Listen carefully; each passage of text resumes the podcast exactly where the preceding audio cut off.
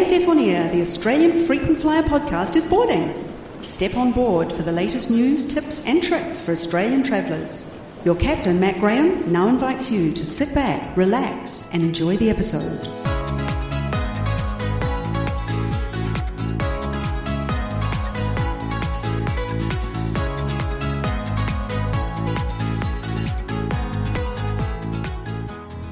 G'day, welcome to episode 52 of AFF On Air and the first episode for 2021. It's Saturday, the 23rd of January. Happy New Year, firstly, and I hope you had a nice break over the Christmas holiday period. Well, when I recorded the last episode on the 12th of December 2020, things were looking really good in Australia. There was just one state border closed, and it was due to reopen on Christmas Day. And that border from South Australia to Western Australia did, in fact, reopen on schedule. But sadly, as we all know, things otherwise didn't quite go to plan. There was a new COVID 19 outbreak in Sydney's northern beaches shortly after that last episode went to air, and there were also small outbreaks in Melbourne and Brisbane over the summer, which have caused havoc with state border restrictions over the holidays. So, where are we now? Well, later in the episode, we'll look in more detail at the current state border restrictions and also, coming up, we'll discuss when international borders might be able to reopen and when travel might be able to return to normal as well as the plight of Australians currently trying to get home. And yes, you've probably noticed that the podcast does have a new intro. Believe it or not, AFF On Air recently celebrated its second birthday. So we decided it would be a good time to freshen up things a bit with some new music and also a new podcast artwork, which you might see if you're listening to this episode on a podcast streaming service. The background image, by the way, with the blue sky and the puffy white clouds, is actually a photo that I took somewhere over Japan on a Japan Airlines flight to Tokyo a couple of years ago. This is the first major change we have made since the very first episode was released in December 2018, so I hope you like it. And although the podcast might sound a little different now, don't worry, we're not making any changes to the podcast format. Well, as always, let's begin this episode with a roundup of the latest airline and frequent flyer news. And today there is a bit more news to talk about than usual since it has been over a month since the last episode. Well, let's start with an update on the Qantas and Virgin Australia airport lounges. Qantas has now reopened 30 of its 35 domestic airport lounges, while Virgin Australia has now reopened 5 of the 7 lounges it plans to reopen. Virgin's lounges are now back up and running in Brisbane, Sydney, Melbourne, the Gold Coast, and Perth Terminal 1, although Virgin is currently only using the upper level of its Sydney lounge. And in Melbourne, passengers are being sent to what used to be Virgin's VIP Club Lounge. I visited the Brisbane Lounge a couple of times over the summer break, and while it was nice to be back in the lounge and it was pretty quiet and social distancing was observed well, unfortunately the catering was very limited. There was no hot food, just a few basics like apples, cereal, and muffins in the morning, and there were sandwiches in the evening. And despite the limited food, Virgin has also now banned lounge guests from bringing in outside food. But I am pleased to say that the barista station was open and the coffee was excellent, and beer and wine was also available after 12 pm. Unfortunately, both Qantas and Virgin are now restricting lounge access on arrival, so to passengers that have just come off a flight, and neither airline actually bothered to inform their customers of the change when they made them. Virgin Australia has removed this benefit for business class flyers, platinum, and gold members indefinitely, while Qantas doesn't really seem to have a policy. Although many Qantas Platinum members who should be allowed to use the lounge after they arrive at their destination have reported that they were denied entry. Virgin Australia has now updated their website, but Qantas has not. Meanwhile, Qantas has permanently closed all of its airport meeting rooms and it is permanently closing its valet parking services in Brisbane and Adelaide airports. In some happier news, Qantas will launch flights on seven new regional routes in early 2021, including to two new destinations. Qantas announced a raft of new regional routes late last year from Melbourne to Newcastle, Merimbula, Mount Gambier, Wagga Wagga, and Albury. Qantas will also start flights from Sydney to Griffith and from Adelaide to Mount Gambier. The new flights will be operated by Qantas's regional subsidiary QantasLink. The announcement enraged regional rival Rex, which currently has a monopoly on many of those routes, prompting Rex to complain once again to the ACCC. Rex, which is about to start Boeing 737 flights on Qantas and Virgin's lucrative Golden Triangle routes, complains that Qantas is trying to force it out of its profitable regional routes. Wearing a face mask is now mandatory on all domestic flights within Australia following a decision by National Cabinet a couple of weeks ago. Passengers and staff are also now required to wear a face mask inside all Australian airports, including in airport lounges, except for children under 12, people exempt for medical reasons, and when eating or drinking. Face masks have already been mandatory on domestic flights to or from Victoria for some time, but this is the first time a rule has been applied consistently nationwide. National Cabinet also recently made changes to international arrival caps, which I'll discuss later in the episode. Virgin Australia has removed all music from its in flight entertainment content. The Virgin Australia Entertainment streaming app still features a limited number of movies, TV shows, games, and podcasts, but there is no longer any music. By removing commercial music from its flights, Virgin no longer has to pay licensing fees, so this is a cost cutting move. Now, in isolation, this wouldn't really be news because, as we all know, Virgin and other airlines have been making serious cost cutting in lots of areas lately, not just when it comes to in flight entertainment. And in fact, Qantas still hasn't reinstated in flight entertainment at all. But this is noteworthy because when Qantas did exactly the same thing in 2018, which generated a huge public backlash, Virgin made a huge song and dance about how it was, and I'll quote, a proud supporter of the Australian music industry, end quote. Virgin Australia says that it's currently reviewing its in flight entertainment and Wi Fi offerings alongside other changes it is making to the customer experience. And Virgin is expected to make further announcements about changes to its in flight service, including a relaunch of business class in the coming months. Flybuys has improved the rate at which points are transferred to Velocity Frequent Flyer, while also halving the minimum transfer amount. Flybuys members can now transfer their points to Velocity in increments of 1,000 Flybuys points, down from 2,000, and those 1,000 Flybuys points are now worth 500 Velocity points, which is a 15% improvement in the transfer rate. Previously, Flybuys members could convert 2,000 points to 870 Velocity points. Although Flybuys did run regular promotions where members could get some bonus points when transferring to Velocity every uh, anyway, and the bonus rate is really now what the everyday rate is. Last month, Velo- uh, Flybuys also introduced Velocity Auto Transfer. This new feature automatically converts Flybuys points to Velocity points every time 1,000 Flybuys points are earned. Flybuys members who opt in before the end of January will also receive triple status credits at Coles on any spend made between the opt in date and the end of January heading outside Australia's borders now, and the Qatar blockade that had prevented Qatar Airways from flying to or even over four countries is now over. In 2017, the countries of Bahrain, Saudi Arabia, Egypt, and the United Arab Emirates all cut diplomatic ties with Qatar. As a result, Qatar Airways was no longer allowed to fly to those four countries, and airlines from those countries, including Emirates and Etihad, were likewise blocked from flying to Qatar. Qatar Airways has also, uh, since that blockade came in, had to take some quite circuitous routings to avoid flying over the airspace of those several neighbouring countries. But following months of negotiations led by Kuwait and the United States, diplomatic ties have now been reinstated between Qatar and the blockade countries. Qatar Airways and Saudia have now reinstated flights between Doha and Saudi Arabia, and Qatar Airways will also resume flights from Doha to Abu Dhabi and Dubai from next week. With overflight rights now also restored, Qatar Airways can now also shave over an hour off the flight times of some routes between Doha and Africa or South America. And on routes like Lagos to Doha, the time saving is now around two hours per flight, now that Qatar Airways is allowed to fly over the airspace of those four countries. The Australian government implemented a new requirement from yesterday for arriving international passengers to receive a negative COVID 19 test within 72 hours of their flight to Australia. Other countries, including the United States, also are now requiring pre flight COVID 19 testing for international arrivals. This week, Joe Biden became the new US president, and on his second day in the job, President Biden also announced that anyone arriving in the United States on an international flight will soon be required to quarantine. The USA has already been banning arrivals from the European Union, the UK, China, Brazil, and Iran, although US residents have been exempt from those travel bans, and only travellers from the UK until now have been required to get a COVID 19 test before flying to the US.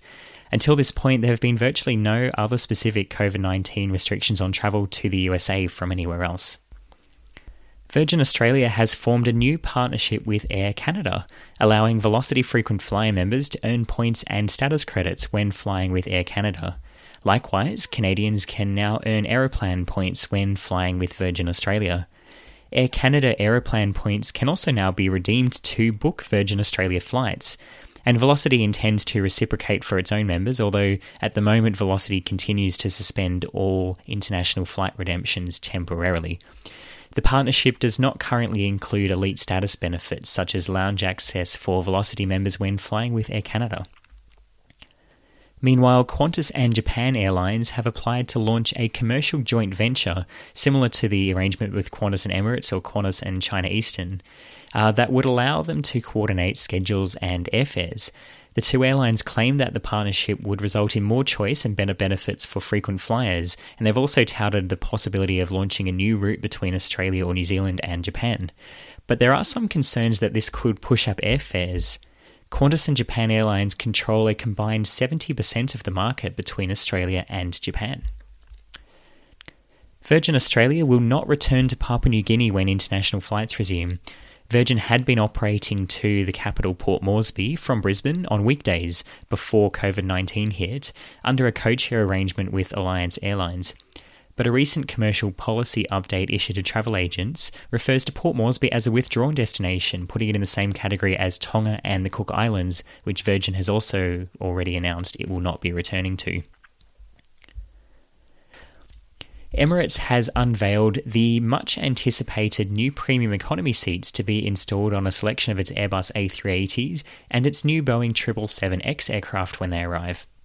The spacious premium economy recliner seats are 19.5 inches wide and offer up to 40 inches of legroom, which is 2 inches more than Qantas's premium economy seats. While the hard product looks pretty nice, it's still unclear what kind of catering or soft service Emirates plans to give its premium economy passengers, but being Emirates, it'll probably be pretty good. And before you get too excited, though, it could take some time before Emirates Premium Economy arrives in Australia. Emirates is currently only installing the seats on its last remaining six A380s, which still need to be delivered from Airbus over the coming year. And currently, there is only one A380 with the new seats. That aircraft is currently being used exclusively on flights EK3 and EK4 between Dubai and London Heathrow. Emirates is not yet selling premium economy seats actually on these flights, um, but instead they're giving them as free upgrades to frequent flyers flying between Dubai and London. The Frequent Shopper Club loyalty program of Woolworths in Tasmania will close down next Tuesday. Tasmanian Woolworths customers are being encouraged to sign up to everyday rewards in place of the Frequent Shopper Club. From the 1st of March, Freedom customers will no longer be able to earn Velocity points when buying furniture from the retailer.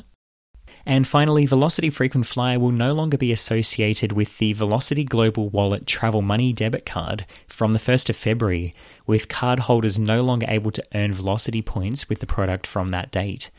Velocity announced last year that it's winding down the Global Wallet product, if you have a Velocity Global Wallet card, you'll also need to withdraw any funds left on it by the end of this month to avoid having to pay a fee to get your money back. That's what's making news on AustralianFrequentFlyer.com.au this fortnight. You can stay up to date between podcasts by following Australian Frequent Flyer on Facebook or subscribe to the Australian Frequent Flyer Gazette to get the latest Frequent Flyer news straight to your inbox for free every Monday and Thursday morning. Well, as I mentioned at the start of this episode, state border closures continue to be a problem for airlines, travellers, and tourism businesses in Australia. Many state governments have taken a cautious approach to the pandemic, which is fair enough. But some state leaders have come under criticism for being too cautious, closing off even to entire states with no warning due to just uh, one or two cases in some cases um, of COVID 19 in the state. The yo yo of state borders opening and closing has continued over the last summer, as we know, with almost every state and territory blocking travellers from Greater Sydney at some point, and in a few cases, the whole state of New South Wales over the Christmas holidays. Some states also placed restrictions on travel from Queensland and Victoria over the summer. So, first of all, what are the current rules? And I mean, these can change from time to time. As we've seen, they can change very quickly. But I thought I'd just go through what the current restrictions are for travel to each of the Australian states and territories. So, first of all, anyone can enter the ACT from anywhere in Australia unless they've been at this point to the Cumberland local government area in Sydney in the last 14 days. With New South Wales, uh, anyone from any state is welcome into New South Wales and there's no permit required. Northern Territory still considers nine local government areas in Sydney as hotspots. Those are Blacktown, Burwood, Canada Bay, Canterbury, Bankstown, Cumberland, Fairfield, Inner West, Parramatta, and Strathfield. So anyone that's been to those local government areas in the last 14 days would need to quarantine on arrival into the Northern Territory, and anyone arriving in the border in the in the Northern Territory needs to complete a border entry form. Um, at the moment, Queensland is closed to people that have been in Greater Sydney in the last 14 days, which includes the Blue Mountains, Central Coast, and Wollongong. South Australia is currently closed to people from Greater Sydney, the New South Wales Central Coast, or Wollongong, and there are some additional requirements for people coming from other parts of New South Wales in terms of getting tested. Um, but South Australia has now reopened to Greater Brisbane, and the South Australian government has flagged that travel from Sydney to South Australia might be possible from the 31st of January if there are no further community COVID 19 transmis- transmission cases in Sydney until then. With Tasmania, currently 10 local government areas of Sydney are considered medium risk areas by the Tasmanian government, which means that travellers coming from those areas or who have been in those areas the last 14 days would need to self isolate after arriving in Tasmania. Um, those include all of the local government areas listed by the Northern Territory, which I said before, and also Liverpool, which for some reason is not included in the Northern Territories list but is in Tasmania's. Um, and to enter Tasmania from anywhere else, it is allowed, but you would need to fill out a G2G pass declaration. Now, Victoria has implemented a somewhat confusing traffic light system for entry to the state based on where you've been also in the last 14 days. If you're coming from a red zone, you're not allowed to enter Victoria. Um, and at the moment, the only red zone is the Cumberland local government area in Sydney once again. Um, the rest of Greater Sydney has just been moved into the yellow zone. So, the yellow zone, if you're coming from a yellow zone area, you are allowed to enter Victoria with a permit. However, you need to get a COVID 19 test within three days of arriving in Victoria and self isolate for that whole time until after you've got a negative result. And at the moment, the yellow zone is Greater Sydney, excluding that Cumberland local government area, Blue Mountains, and Wollongong.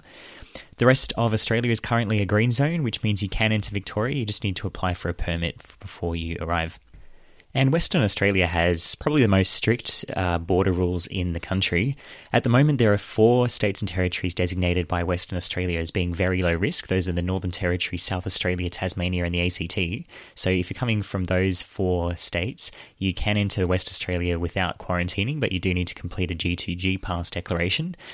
Um, however, if you have knowingly come in contact with anyone who has been in those uh, uh, in any other state and territory which is considered low risk or medium risk in the last 14 days, you would also be subject to the same quarantine conditions in Western Australia as they would be.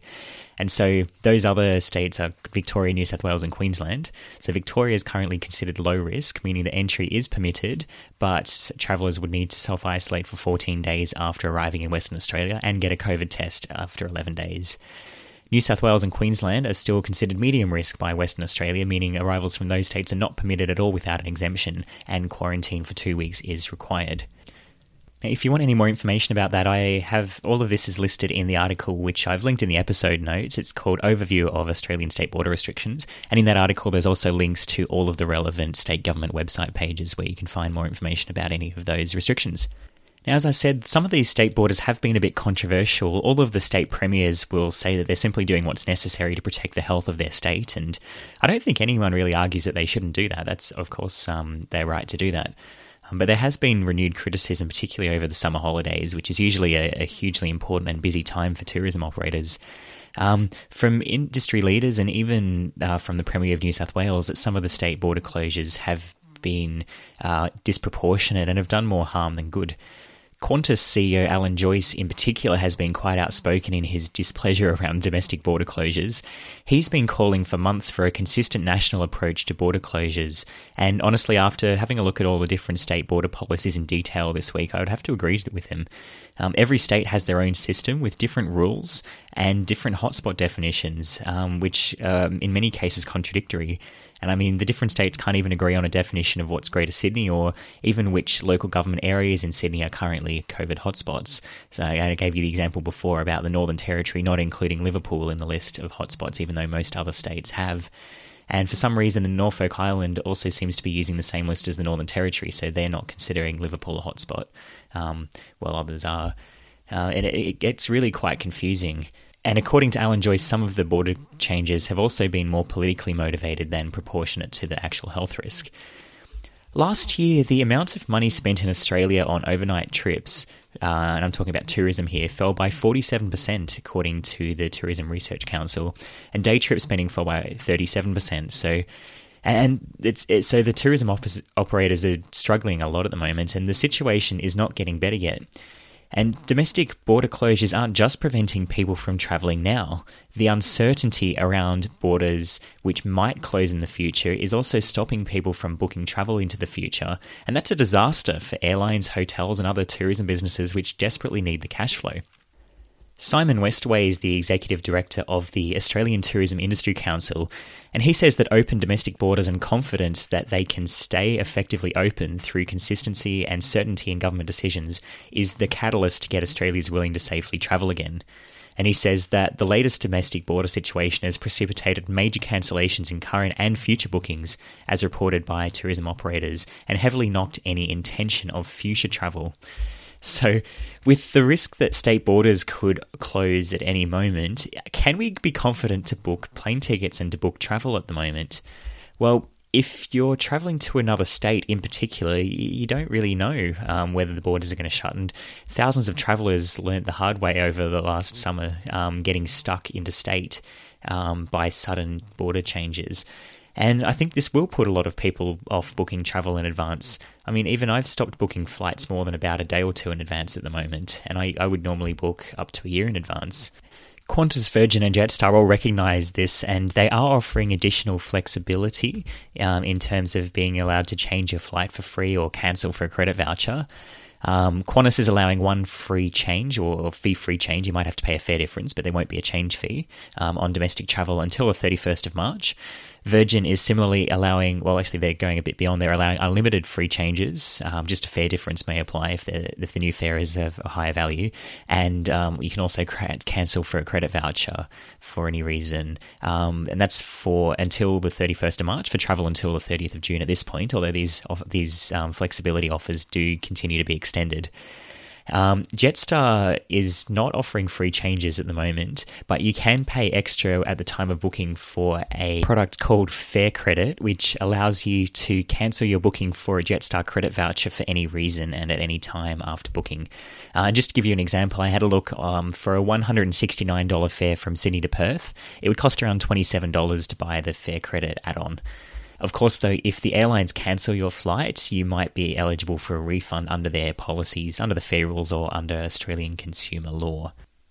But if you are booking domestic flights at the moment, my recommendation would actually be to use frequent flyer points because using points offers by far the most flexibility. Currently, both Qantas Frequent Flyer and Velocity Frequent Flyer are giving unlimited free free changes and free cancellations for any reason on reward flight bookings until the 31st of March. For, Velocity bookings, that covers travel dates up to the 30th of June at this point, and for Qantas, it's travel anytime as long as you make the change by the 31st of March. Although again again, these deadlines will probably be extended as they have been continuously over the last year. And as it happens, using points for domestic flights is also excellent value. There's nothing to be ashamed of there. Domestic airfares have been particularly expensive lately, you might have noticed if you've been searching for flights. Uh, but reward flights cost a fixed number of points, um, and so they're they're consistent um, in terms of pricing. And in general, at the moment, domestic award availability is pretty good too. You can get availability on most flights, or at least, you know, there'll be some options for you. And I know that redeeming points to go to Hobart or Adelaide or Cairns is not as attractive as redeeming points to go to London or New York. Um, although maybe now it is actually. But in any case, with borders in, internationally closed, that you know going to London or New York is not really an option right now anyway. Uh, and those points, um, if you've got them sitting in your account, you might as well use some of them, I reckon. The value of domestic reward flights can be just as good or even better than international redemptions anyway. And if you don't believe me, I did the maths in a recent AFF article, which is called Domestic Reward Flights Can Still Be Great Value. And again, it's linked in the episode notes for this episode. But to give you an example, Qantas charges $360 for a one way economy class flight from Darwin to Alice Springs. That's just the lowest Red e-Deal fare, believe it or not. Um, but you could book a classic flight reward for 12,000 Qantas points and $65 co payment. So at that rate, you're getting around two and a half cents per point in value, which is actually a lot more than you'd get for an economy redemption to Europe, for example.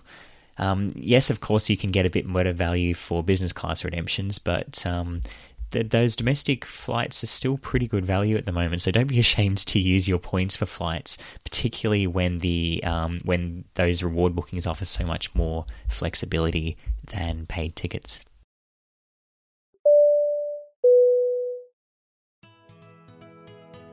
Want to learn how to maximize the value in frequent flyer programs?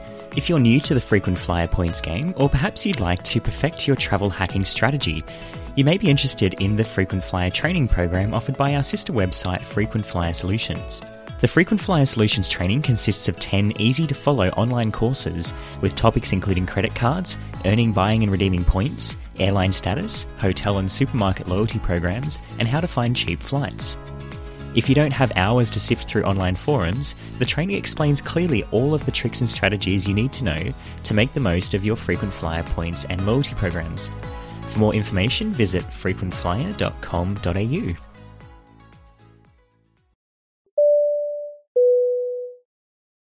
Well, we've spoken so far about domestic travel, but what about international travel?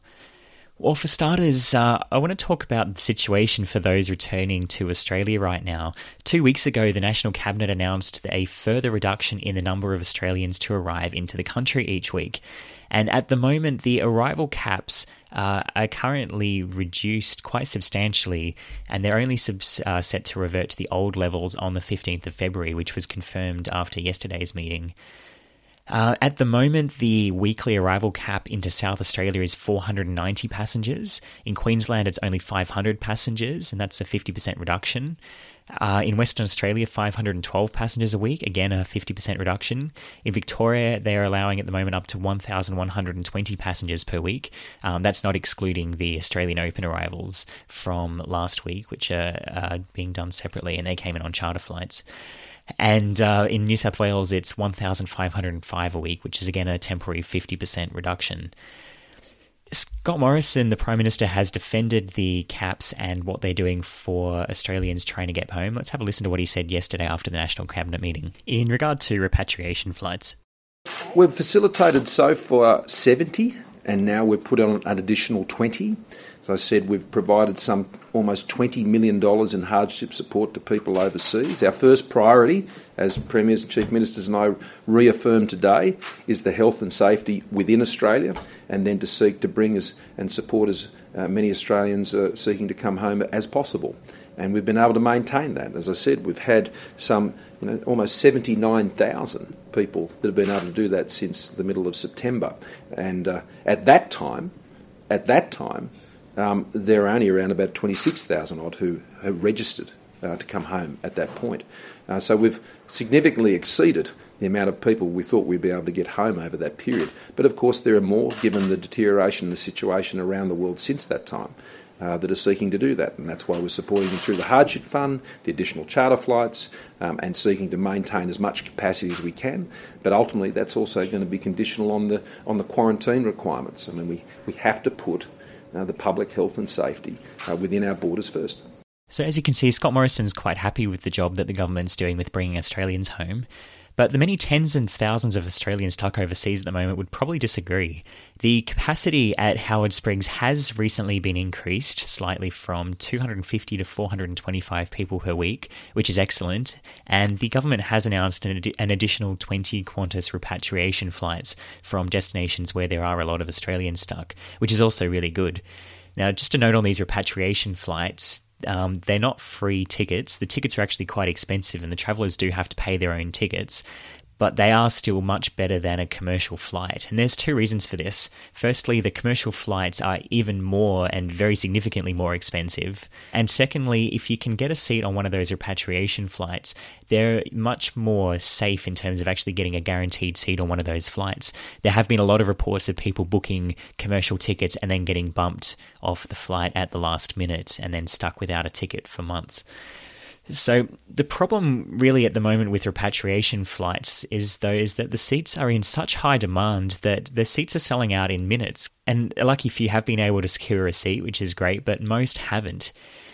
And for those relying on commercial flights to get back to Australia now, the situation is even more dire than uh, it was last year when I had on a, a, lady who was stuck in the Netherlands who had had to set up a GoFundMe page just to be able to book a ticket back in about a month from uh, when she made the booking. There are currently 30 international airlines flying to Australia, and there's around 50 international routes operating. Now, that may sound like a lot, but most of those airlines are operating at a very reduced frequency of just one or two passenger flights per week. What's more, because of the arrival caps, the airlines may only carry a very small number of passengers per flight, which is around 25 to 50 people per flight, depending on the destination. And the Australians abroad say that those arrival caps are the number one reason they're having so much trouble getting home. There are now so many Australians trying to return. Um, the government keeps quoting the number of people registered with DFAT. In reality, many people are not registered with DFAT, so the number is actually much higher than the 30 or 40,000 that keeps being quoted in the media. Um, but there are so few seats to go around that there are virtually no seats available for weeks or even months on many routes all the seats are simply sold out, and the next available seats are generally only for full price business or first class tickets. Some people are being forced now to pay upwards of $25,000 just for a one way ticket to Australia.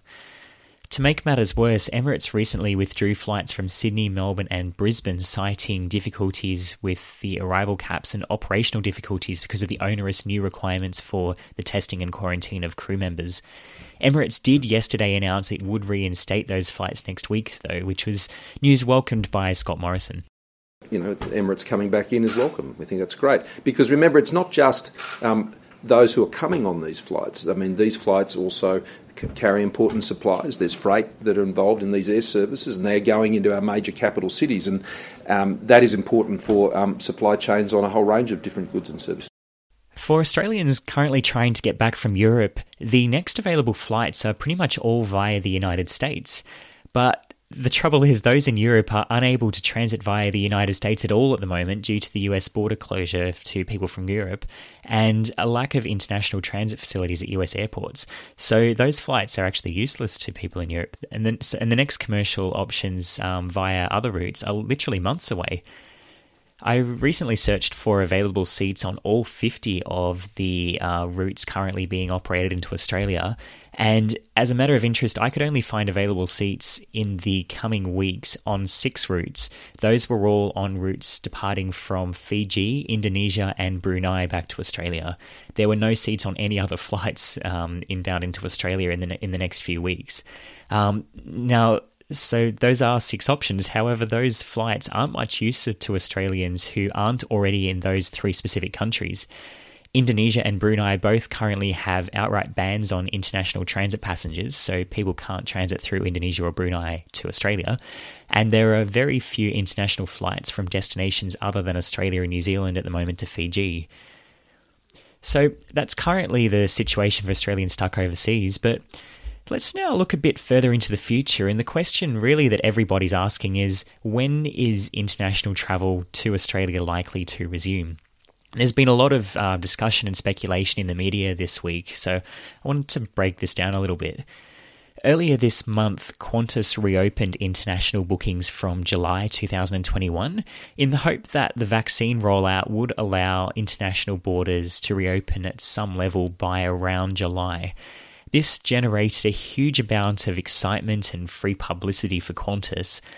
Um, but in my opinion, it is hugely optimistic, and I am personally doubtful that most of those Qantas flights that Qantas is currently selling tickets for in July will actually operate. The Transport Minister Michael McCormack agrees. Within hours of Qantas opening international ticket sales for July, McCormack released a statement saying that operations and ticket sales are commercial decisions for airlines, but the decisions about when international travel resumes will be made by the Australian government, not Qantas. And he added that international borders will be reopened when international arrivals do not pose a risk to Australians. This is really where the vaccines come into the picture, and they're really going to be crucial to returning some sort of normality to international travel. That's become quite clear recently. Last Monday morning, Professor Brendan Murphy, who was the former chief medical officer, appeared on ABC News Breakfast. And when he was asked whether he thought tra- international travel in and out of Australia would return this year, his answer was probably not. Professor Murphy thinks that uh, will go most of this year with still substantial border restrictions, even if we have a lot of the po- population vaccinated. And he says this is because we don't know whether that will prevent transmission of the virus. Now, that position is not set in stone by any means, though. In the same interview, Professor Murphy acknowledged that the world is changing, and throughout this pandemic, the government has had to adapt to the rules as new information has emerged. And for this reason, Murphy doesn't want to predict more than two or three months ahead. So, really, that's um, his that's his best guess, but we really don't know. The current Chief Medical Officer, Paul Kelly, did echo Brendan Murphy's comments at a press conference the following day. He said that even if vaccines start to be rolled out in Australia in a few weeks, which is the current timeline, everything won't suddenly snap back to normal immediately. And he thinks that international borders will be one of the last things to revert to normal. But Prime Minister Scott Morrison has left open the possibility of borders reopening sooner rather than later. He said that there'll be a week by week review uh, ongoing throughout this year of the medical advice and the vaccine rollout. And if the medical advice is that it's safe to bring the borders down sooner, then the government will consider it. Whether this will be a gradual reopening or initially, you know, just with a few travel bubbles, or whether whether the, all of the borders will come down at once, does remain to be seen. But the question of whether the vaccines will prevent transmission of the virus is really the key one at this point. We know that the vaccines are going to be safe and effective at preventing disease, but there's still insufficient data to say whether or not a vaccinated person can spread COVID 19 to an unvaccinated person. If the vaccines do prevent infection, or at least reduce it, this would make it likely that a vaccinated person should be allowed to travel because they don't pose a risk to the country that they're arriving into. Presumably, they would need to show some sort of vaccination certificate or passport for entry to many countries, at least for the um, short to medium term future. Now, some or all of the vaccines may well prevent infection, but at this point, we just don't know because the um, we just don't have enough data yet. If the vaccines only prevent people from getting sick, then a large majority of Australia's population, um, you know, at, at least enough to get some level of herd immunity, would probably need to be vaccinated before international borders could be safely reopened. And um, that's really the basis under which uh, Professor Murphy thinks that the borders would uh, probably remain until about the end of the year. Now, although this is subject to change, the government's current timeline would see most Australians who want to be immunised receiving a COVID 19 vaccine by about October. So, in theory, this could mean that international borders could start to open up by around then, uh, even if vaccines aren't, uh, aren't entirely effective at preventing infection. If they are um, effective at preventing infection, then that could actually speed things up, though, and my fingers and toes are certainly crossed. As a matter of interest, Last week, the Seychelles, which is a small island nation in the Indian Ocean, announced that it is removing its quarantine requirement, effective immediately, for international arrivals who can prove they have been vaccinated and also receive a negative COVID 19 test result. Once the majority of the adult population in the Seychelles is also vaccinated, which is expected to happen by around mid March this year, the country will also start to welcome in non vaccinated tourists. Now, obviously, the situation in the Seychelles is quite different. Firstly, the Seychelles is a much smaller country to Australia. Its population is around 100,000, which is, you know, a quarter of the size of just Canberra. And it's much more heavily reliant on international tourism. So there is a much higher imperative for a country like the Seychelles to reopen the country's borders a lot sooner. But it's interesting to see how they're approaching this. Um, they are one of a few countries that are now banking on the vaccine preventing infection, something Australia is probably not going to do until there is enough scientific evidence to prove this. Either way, though, you would have to think, based on what we know now, that some form of normal international travel to and from Australia will be back by probably at the latest by next Christmas, if not um, considerably earlier. So at least it's unlikely that um, the current restrictions will still be in place next year and beyond that. So there's some some reason for optimism there. Until then, though, there will be no doubt lots more speculation in the media and on social media, and no sh- no shortage of clickbait headlines either saying that international travel is going to resume very soon or not for many years, and anything in between. There's been so many articles on this, and most of them contradict each other. But at this point, the truth is nobody really knows, and I, I don't think anybody can really predict what's going to happen in six months, nine months, 12 months with any degree of certainty. But um, what's looking clear now is that this is really going to come down to when the vaccines are rolled out and how effective they are. Before I go today, I just wanted to draw your attention to a current Velocity Frequent Flyer promotion. If you are a Velocity Frequent Flyer member, you can now earn some free points by downloading the Velocity app and activating the offer on the home screen by the 26th of January.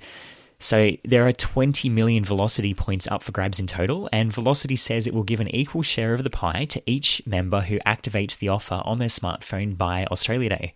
The offer is available to adults aged 18 and over. And we estimate that everyone who takes part um, will probably get around roughly 160 to 200 free velocity points. So, if you're listening to this podcast on your smartphone and you already have the Velocity app downloaded, why not go in there now and activate the offer on the home screen and you'll get some free points, um, which will probably get posted by around the end of February, according to the offer terms and conditions. And if you don't yet have the Velocity app, you can download it now from the App Store on Apple or the Google Play Store.